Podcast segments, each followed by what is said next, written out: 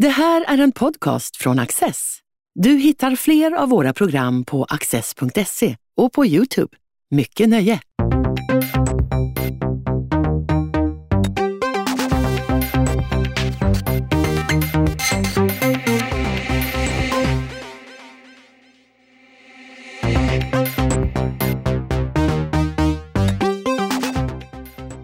Edvard Hollertz är agronom och politisk redaktör på ATL. I sin bok Tågen stannar inte här längre gör han en resa genom södra och mellersta Sveriges landsbygd.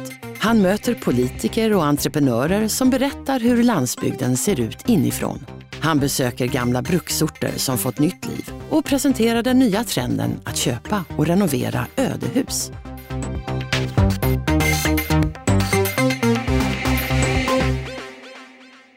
Ja, du har gjort en resa. Du har tänkt.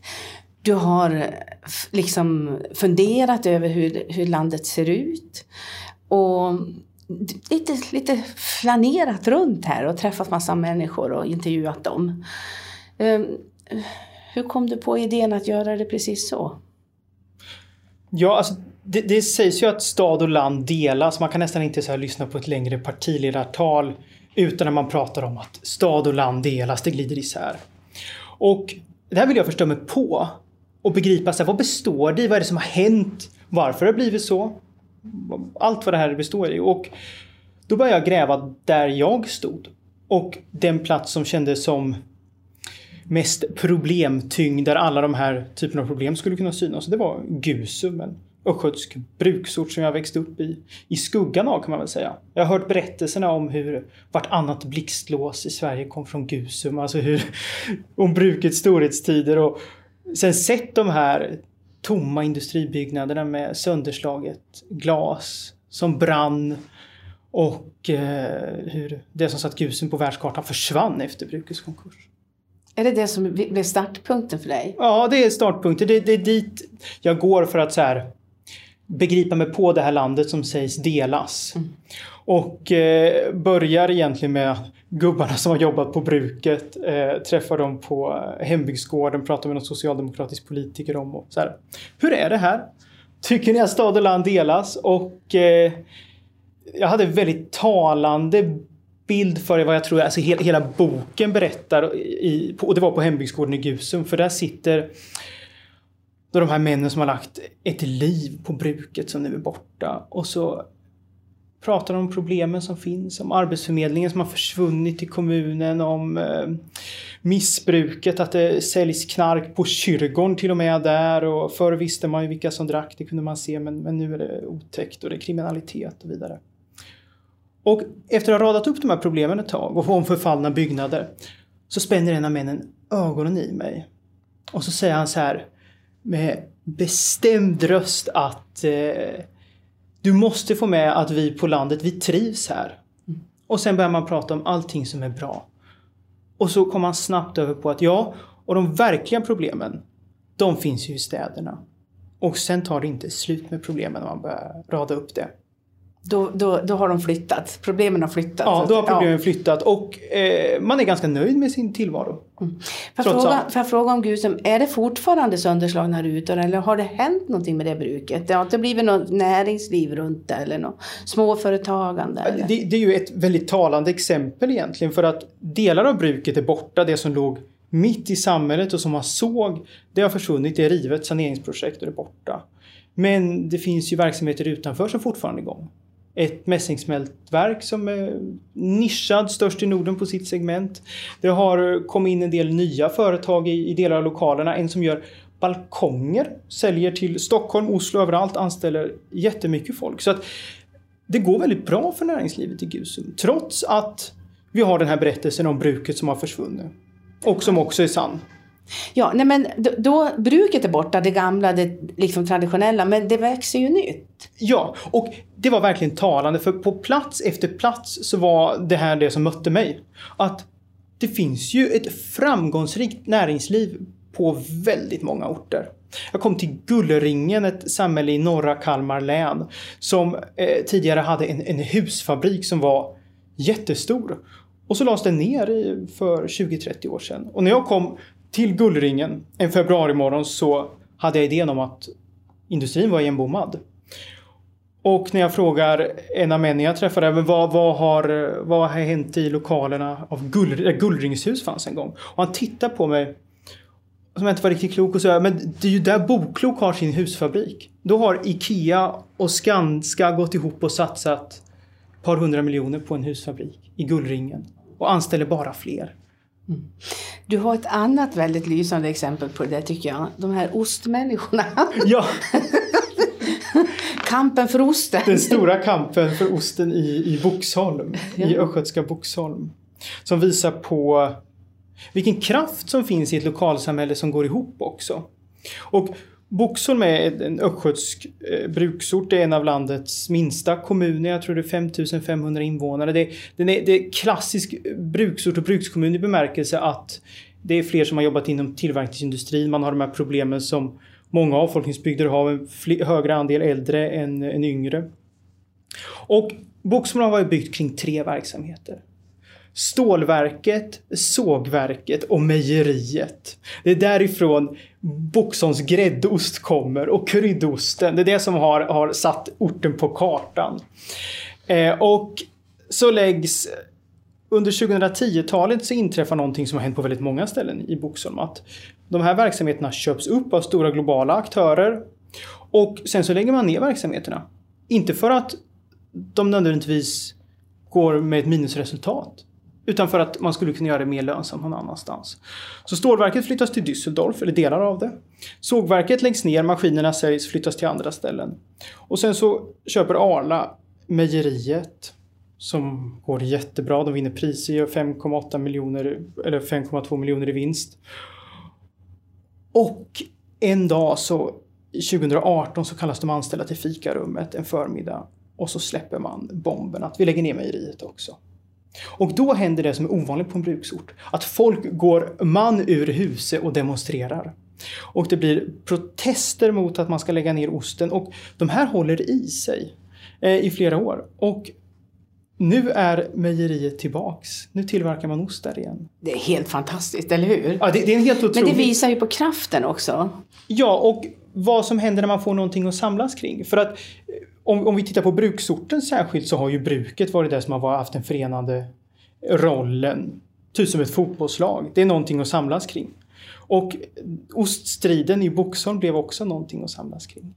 Men du, jag tänker så här, man säger ju så ofta om de här bruksorterna, men sen då, precis som du har gjort nu, då går man in och tittar liksom på, på vad som har hänt och vad, vad nytt det har kommit. Det kanske är fel att säga liksom de döende bruksorterna, för det, det, det är ju inte riktigt sant. Nej, det är det ju inte. Och det, det komplicerade är att det finns ju flera verkligheter som är sanna på samma gång nästan. Att ja, många av bruken anställer färre. Verksamheten har minskat. Man har bostäder som står tomma. Orterna har krympt. Men om man tittar till den storleken många av dem har idag så har de ett fantastiskt serviceutbud. Eh, det finns kvalificerade jobb. Så att det är väldigt bra samtidigt som delar av bruket fortfarande står tomt. Mm. Du har ju också tidigare pekat på att problemen när det gäller liksom landsbygden och det, det, det är inte egentligen näringslivet utan det är den sociala. Det är politiken. Mm. Det, det, är... Har du sett det nu också när du har rest? Och du har ju pratat med så mycket människor nu. Är det samma mönster som du... Jag vet att du har talat om det. Ja, och, och det är det som är fascinerande. Om de flesta orter man kommer till, där kan man hitta, kan man göra en lista på framgångsrika företag, på, på, på livskraftiga projekt, på framåtanda, på, på framgångssagor egentligen. Eh, folk som köper ödehus, renoverar upp dem och bosätter sig där med familjen. Eh, samtidigt som man har en offentlighet som krisar. Att skolan går dåligt, att arbetsförmedlingen försvinner, verksamheter centraliseras.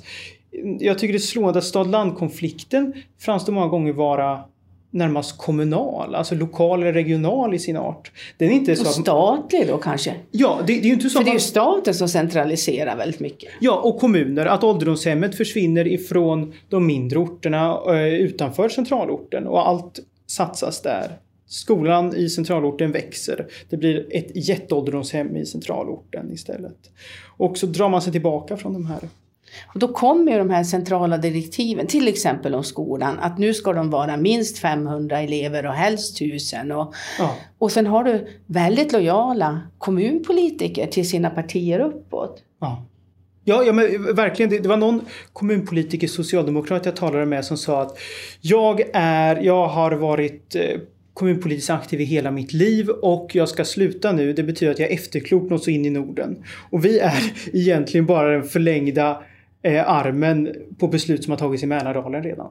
Ja, och det, det, det är det här som ett mönster som är ganska otäckt på ett sätt för att när de får välja många eh, kommunpolitiker mellan sina medborgare och sin partiledning, då väljer de partiledningen.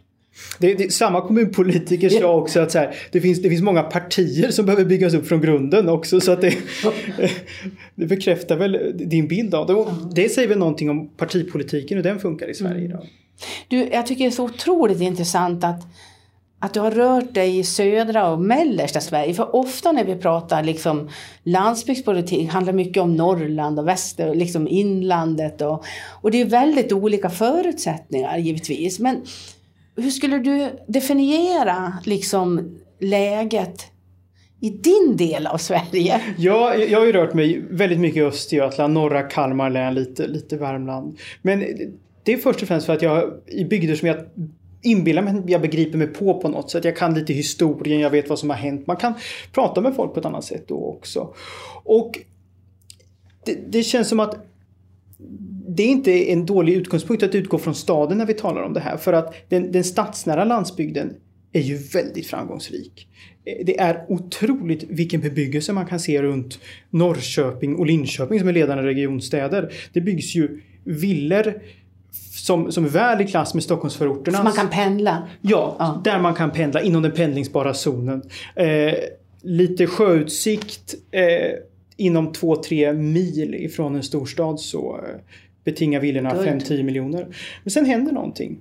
När man kör lite längre bort och man kommer förbi den magiska halvtimmen i pendlingssammanhang och 40-50 minuter. Då ändrar bygderna karaktär, man kan se tomma gårdar, man kan se hur, eh, hur skogarna börjar ta över igen, hur det- planteras eh, skog på åkermarken. Det blir en helt annan, och det är inte underhållet på samma sätt. Va- Om du skulle bara ge en definition av, av livet i, på landsbygden i de här tre länen som du har, eller liksom här tre områdena. Vad skulle du säga då? då? Det är livat på landet. Det är tråkigt att bo i Stockholm, Ja. där lever alla lika då. Ja. Nej, men det är väl... Det- jag tycker landsbygden påminner så väldigt mycket egentligen om, om staden.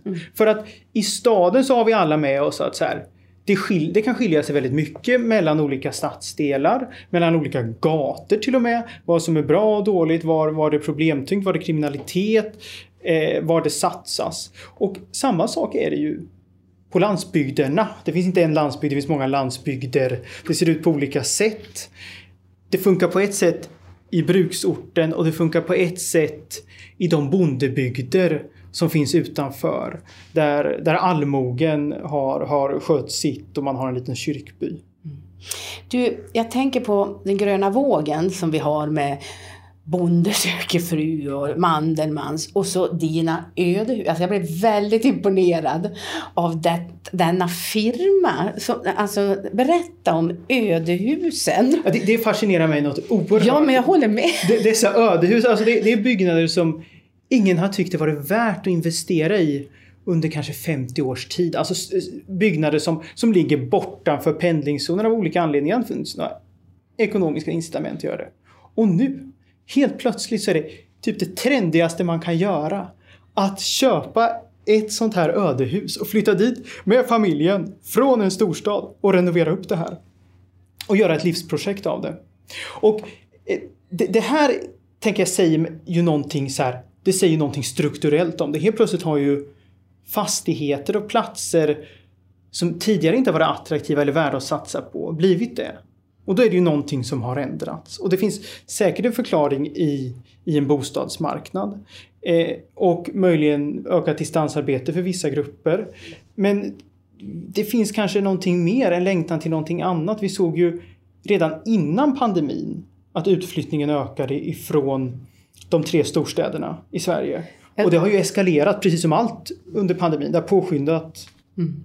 Nej, men jag tänker på han Robert Danielsson, heter han inte så? Ja. Eh, 3388 människor söker ett ödehus han, via hans f- f- skriver Ja, som han- som han har hunnit gå igenom. Ja, det, det, det, är- det är en otrolig dragning han han berättar ju om hur det, det är de spektakulära rucklen som drar jättemycket klick på, på Hemnet. Kvällstidningar gör reportage om dessa ödehus som, som ska räddas. Och jag intervjuar även en, en tjej i, i boken som, som har gjort den här resan. För Robert Danielsson han, han pekar ut att det här är ju det här är framtiden. Det, han, han ställer influencers i stan mot influencers på landet och säger att Medan det är en ytlig version man förmedlar i städerna så förmedlar man någonting helt annat. De här, dessa influencers på landsbygden. De står för hållbarhet, de tar i, de gör någonting. Han tar som exempel att han har en bekant, hon är arborist, har ett Instagramkonto och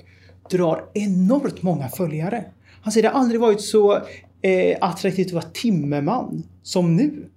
Att det finns en dragning till landsbygden, till det jordnära, att göra någonting handfast som är... Eh, som är och, det, och det är ju många alltså såna här eh, bloggare och influencers som gör den här resan, berättar nu köpte vi det här rucklet och, och så får man följa med då hur de liksom gör om det till ett fantastiskt hus. Ja, och, och där har ju någonting hänt. Landsbygden har ju gått från något så här lite töntigt till någonting trendigt. Fortfarande när jag, jag är född i början på 1990-talet. Jag växte ju upp med att, att vara från landet. Då var, man, då var man bonde. Och det var lite töntigt, det var larvigt, man skulle längta till stan. Men nu många jag talar med säger att så här i min ålder att så här, men det, det har ju ändrats. Det är ju attraktivt. Och det, jag tänker på det att det kan, det, det, eller det, du är ju inne på det också, att den här flytten till stan, dels har vi då hela den här uh, IT, hela, och pandemin då på det. Och att man eh, kan liksom jobba hemma, man behöver liksom inte åka till, man behöver inte åka in till ett kontor. Och mycket med Hela IT-boomen har ju ändrat våra levnadsvanor. Förut åkte du till stan för att kanske träffa en kärlek. Nu finns det flera tusen liksom, dating-sajter för alla läggningar. Du kan plugga på universitetet via nätet, på mock-universitet över hela världen med bästa lärare. Det är så mycket som ändras. Ja, och livsstilarna likriktas ju också. För att nu måste vi inte åka till stan för att se den senaste filmen. Eller gå på konsert eller klubb för att höra den senaste musiken. Utan det gör man på Spotify. Där ser- får man musiken. På Netflix ser man eh, de nya tv-serierna. Man, man ha- handlar på nätet och köper hem via Budbee eller något annat sån här leveransföretag. Får det via posten. Så att det, det finns ju väldigt mycket mer likartade möjligheter nu än tidigare. Och där är det bättre söderut, för norrut tar tar posten väldigt lång tid. Ja, det gör det. Alltså vi har varannan dagsutdelning i vissa, i vissa delar i södra Sverige också. Men eh, jag tänkte på en sista sak om flyttmönstren också. Jag kan ibland reflektera själv över om vi har om vi har tänkt oss att det ser ser ut lite på ett fel sätt. För att vi har tänkt att urbaniseringen har varit en ur, urkraft. Att när man har flyttat till stan, när man har kommit upp så blir det något stort som Magnus Uggla sjunger i Dödens ort. Då stannar man där. Men vi kanske inte har, har tänkt på att man har den här längtan hem eller längtan någon annanstans och till ett annat typ av liv än man kan få i stan. Alltså att storstaden kommer alltid vara attraktiv. Det är inte så att, att ungdomar kommer att välja att inte flytta ett tag till stan om man har den möjligheten och kan. Och, och köpa en bondgård och eh, leva det livet direkt. Utan först så beger man sig till stan. Men sen om man har möjligheten så flyttar man vidare. Och att det är det mönstret vi kommer se. Det är så egentligen flyttmönstret ser ut och det är så man lever sina liv egentligen. För att på landsbygden så finns det möjligheter, givet hur bostadsmarknaden ser ut, till, till större hus, till trädgård, till villa. Man kommer närmare sina föräldrar, kanske släktingar, man har plats för vänner. Och man har inte samma, samma fara med, med rånvågor eller den typen av kriminalitet som finns i städerna. Trångboddhet, jättedyra bostäder. Ja. Ja. Men det i, i, ja, förlåt. I Lesjöfors så var det en man som sa så fantastiskt träffande. När man är färdig med klubben, puben och skrubben i storstan. Då är eh, en plats som Lesjöfors perfekt, eller Filipstad. Men du, det är ju en fantastisk livsresa egentligen. Att man har båda världarna och att man kan vara i stan och, man kan, och leva där och man kan sen gå till landet och leva där.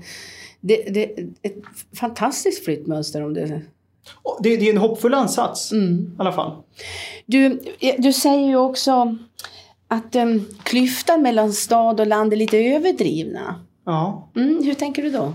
Jag tänker i när vi pratar klyfta stad-land, där stad och land delas i Sverige, då har vi en sån amerikaniserad bild av det. För att det var någonting som hände när, när Trump vann valet, när, när Storbritannien röstade sig ut ur EU. Då började man så här leta efter en förklaring till vad som hade hänt. Hur tusan har världen blivit galen? Och den förklaring som ganska snabbt satte sig då var att men det beror på, det, det är landsbygderna, det är bruksorterna, det är, det är dödens orter som Magnus Uggla sjunger om. Det, det är där vi har ett så stort missnöje som ingen annan har sett. Som populister lik Trump och Brexitrörelserna har plockat upp och så har den fått kraft. Och i, i jakten på förklaring till vad som gjort världen galen där efter Trump och Brexit så, så köpte vi ganska rakt av den här väldigt amerikanska och anglosaxiska berättelsen om vad som är problemet. Eh, Svenska Dagbladet åkte kort efter till Lessebo och beskrev det som Välkommen till Sveriges Trumpland. Nämen.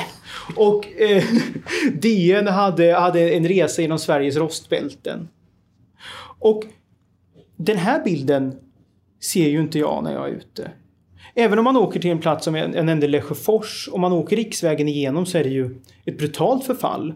Eh, det är enormt många bostadshus som står tomma. Det är fabrikslokaler som står tomma. Det, det, det är ju till och med en långtradare som står övergiven vid vägen. Det var i alla fall det när, när jag var där. Men, men skrapar man på ytan och pratar med människor så får man ju en annan bild. Då får man så här framåtanda och så det här klassiska. Ja, men bruket är ju inte borta. De är ju världsledande inom sitt segment. Globaliseringens vinnare finns, finns fortfarande här. Så att, ja, det, det är det jag menar. Jag, jag tror att vi tänker oss att stad och land delas på ett sätt som det inte gör. Men du, det är ju ofta så, precis som du säger, att landsbygdens folk de får ju skulden för allting egentligen. Statsvetare har sedan, ja, sedan EU-folkomröstningen pekat ut dem som det arbetslösa människor på landsbygden som röstar nej. Och, men det som är det är ju att väldigt många till exempel SD, det, det kommer du in på också, de röstar ju också. De, de, SD har ju satsat ganska mycket på landsbygden på sådana frågor. De är som en dammsugare. Ja. Ja, och plocka upp det som är missnöjt där. Va, va, vad tror du det beror på att de just lockar SD-väljare? Att, att landsbygdens folk tycker SD är bra? Är det en proteströrelse eller vad är det? Ja, det, det, det har ju beskrivits som det i mångt och mycket också. Och jag tror att när jag, när jag började vara politiskt aktiv, det var ju under, under alliansens början eller vad man ska säga. Då fanns det ju också en idé från i alla fall många av, av de andra allianspartierna som jag upplevde att här, ah, vad gör det att männen som har som intresse, de äldre männen med intresse att jaga på landsbygden röstar på SD. Framtiden finns ju ändå i storstäderna. Så att man har under lång tid försummat det. Eh, man har avlövat exempelvis de jordbrukspolitiska institutionerna också. Man, man har helt enkelt inte brytt sig under många år. Och det vi ser nu inför det här valet är ju att särskilt Moderaterna och Kristdemokraterna, viss mån även Centern av gammal hävd, men eh, M och KD driver ju landsbygdspolitik väldigt hårt. KD De vill nog slå ut Centern där. Ja, de ser ju den möjligheten också. Och man, man beskriver, beskriver det som ett hjärteland och man... Jag tycker i svensk politik, man tar sig an, när man tar sig an landsbygden så gör man det genom att vara väldigt hård i de här beskrivningarna om hur landet delas. Och det om någonting visar ju att man inte riktigt förstår hur det funkar egentligen. Det är ju nästan den största stad- stad-landklyftan idag, hur landsbygden porträtteras. Ja, att, att det är mm, på något sätt storstadsmedia och storstadspolitiker som har tolkningsföreträde. Har du funderat på vad det är som gör att landsbygden på något sätt att de inte kan enas. Det blir ju små, varje kommun för sig och små grupper. Det blir liksom inte det här gemensamma upproret och vrålet mot centralismen. Vad, vad beror det på? Jag önskar att, att jag visste. Kan det finnas någon förklaring i att Sverige ändå är så varje län och region är sin egen. Man har fortfarande sin egen identitet i mycket större utsträckning än vad vi tänker oss fortfarande. Kan det spela in? Ja, eller kan det spela in... Nu tar jag över. Ja, ja, ja, ja, ja, men jag håller med dig. Det kanske spelar in också att det, vi, många är så lojala också. Man är lojal. Man, ja, och... Med sina partier eller man är med sina politiker eller... Jag vet inte. Ja, vill man någonstans i, i partipolitiken så gäller det ju att man är lojal med sitt parti ja, först och främst. Det är ju så man hamnar på en riksdagslista och kommer mm. någonstans. Det gynnas ju inte, givet hur svårt det är att vara personvald, att Nej. ta strid för möjligtvis det lokala. Man, man, man, kan ju se i kommunerna så finns det ju i en del fall en annan typ av politiker. Jag... Det gör det. Alla oppositionspartier där kan man säga. De här så kallade missnöjespartierna som kommer upp. Ja, det har du runt om i kommunerna. Och det, jag, det beskrev, jag pratade med Tidigare i boken talade jag med Bengt Svensson som var rikspolischef tidigare och nu gjort resan till att bli lokalpolitiker i lilla Söderköping. En, en, en kommun som har färre invånare än vad han, än vad var anställd i polisen när han, när han var chef för den. Eh, men, men han är inne på, på det här lite att i mindre kommuner så odlas en viss typ av kommunalråd som kan vara stå upp väldigt mycket för sin plats. Så här, var den här starke man, den som för fram kommunen i all, alla lägen. Och han, han noterade att den politikertypen har han aldrig sett i sitt yrkesverksamma liv i de större kommunerna. Utan att det händer någonstans i 15-20 000 invånare så händer det någonting. Det professionaliseras, politiken. Och, och, och är han polischefen där, de politiker du har mött, vilken har varit mest alltså, drivande för den egna kommunen? Oj, alla har nog haft en väldigt stor, alltså i och med att de är lokalpolitiker ja. så har de en väldigt stor insikt om det lokala, man har enorm kunskap och det är det lokala som är drivkraften också. Det, det har varit genomgående. Och en sak som har varit som har förvånat mig när jag talat särskilt med lokalpolitiker det är hur de beskriver sociala medier. I, hur det formade på politiska samtalet på orten men också hur det bidrar till att överdriva ett missnöje. Okay. Jag hade en som beskrev det eh, talande. Hon, hon sa att, ja, men stad, att stad och land delas, att det finns en eh, klyfta mellan stad och land. Det är någonting som alla begriper. Det är en politisk konflikt som är väldigt lätt att ta på, som man alltid kan ta till. För alla förstår sig på den. Och när tidningsredaktionerna, lokalredaktionerna minskar, att det samtalet drar över på nätet istället. Då blir det de som skriker högst på nätet som är de som hörs i de här lokala grupperna. Och det där tidningar, tv och radio, när de ska göra nyheter, går in och plockar röster. Mm. Till sist, nu ska du få svara på din egen fråga. Hur ser landsbygden ut från landsbygdens perspektiv? Ja, det var väl att det är, det är livat på landet. Nej, men det, det, finns, det är klart att det finns problem. Det är ju inte så här, inte för inte som man kan diskutera om att stad och land delas för det finns ju någonting att hämta därifrån. Det är en centralisering som pågår. Men det finns ju en enorm livskraft, en enorm framåtanda. Så att det finns väldigt mycket gott att ta fasta på också. Det är inte så svartvitt. Tusen tack. Tack.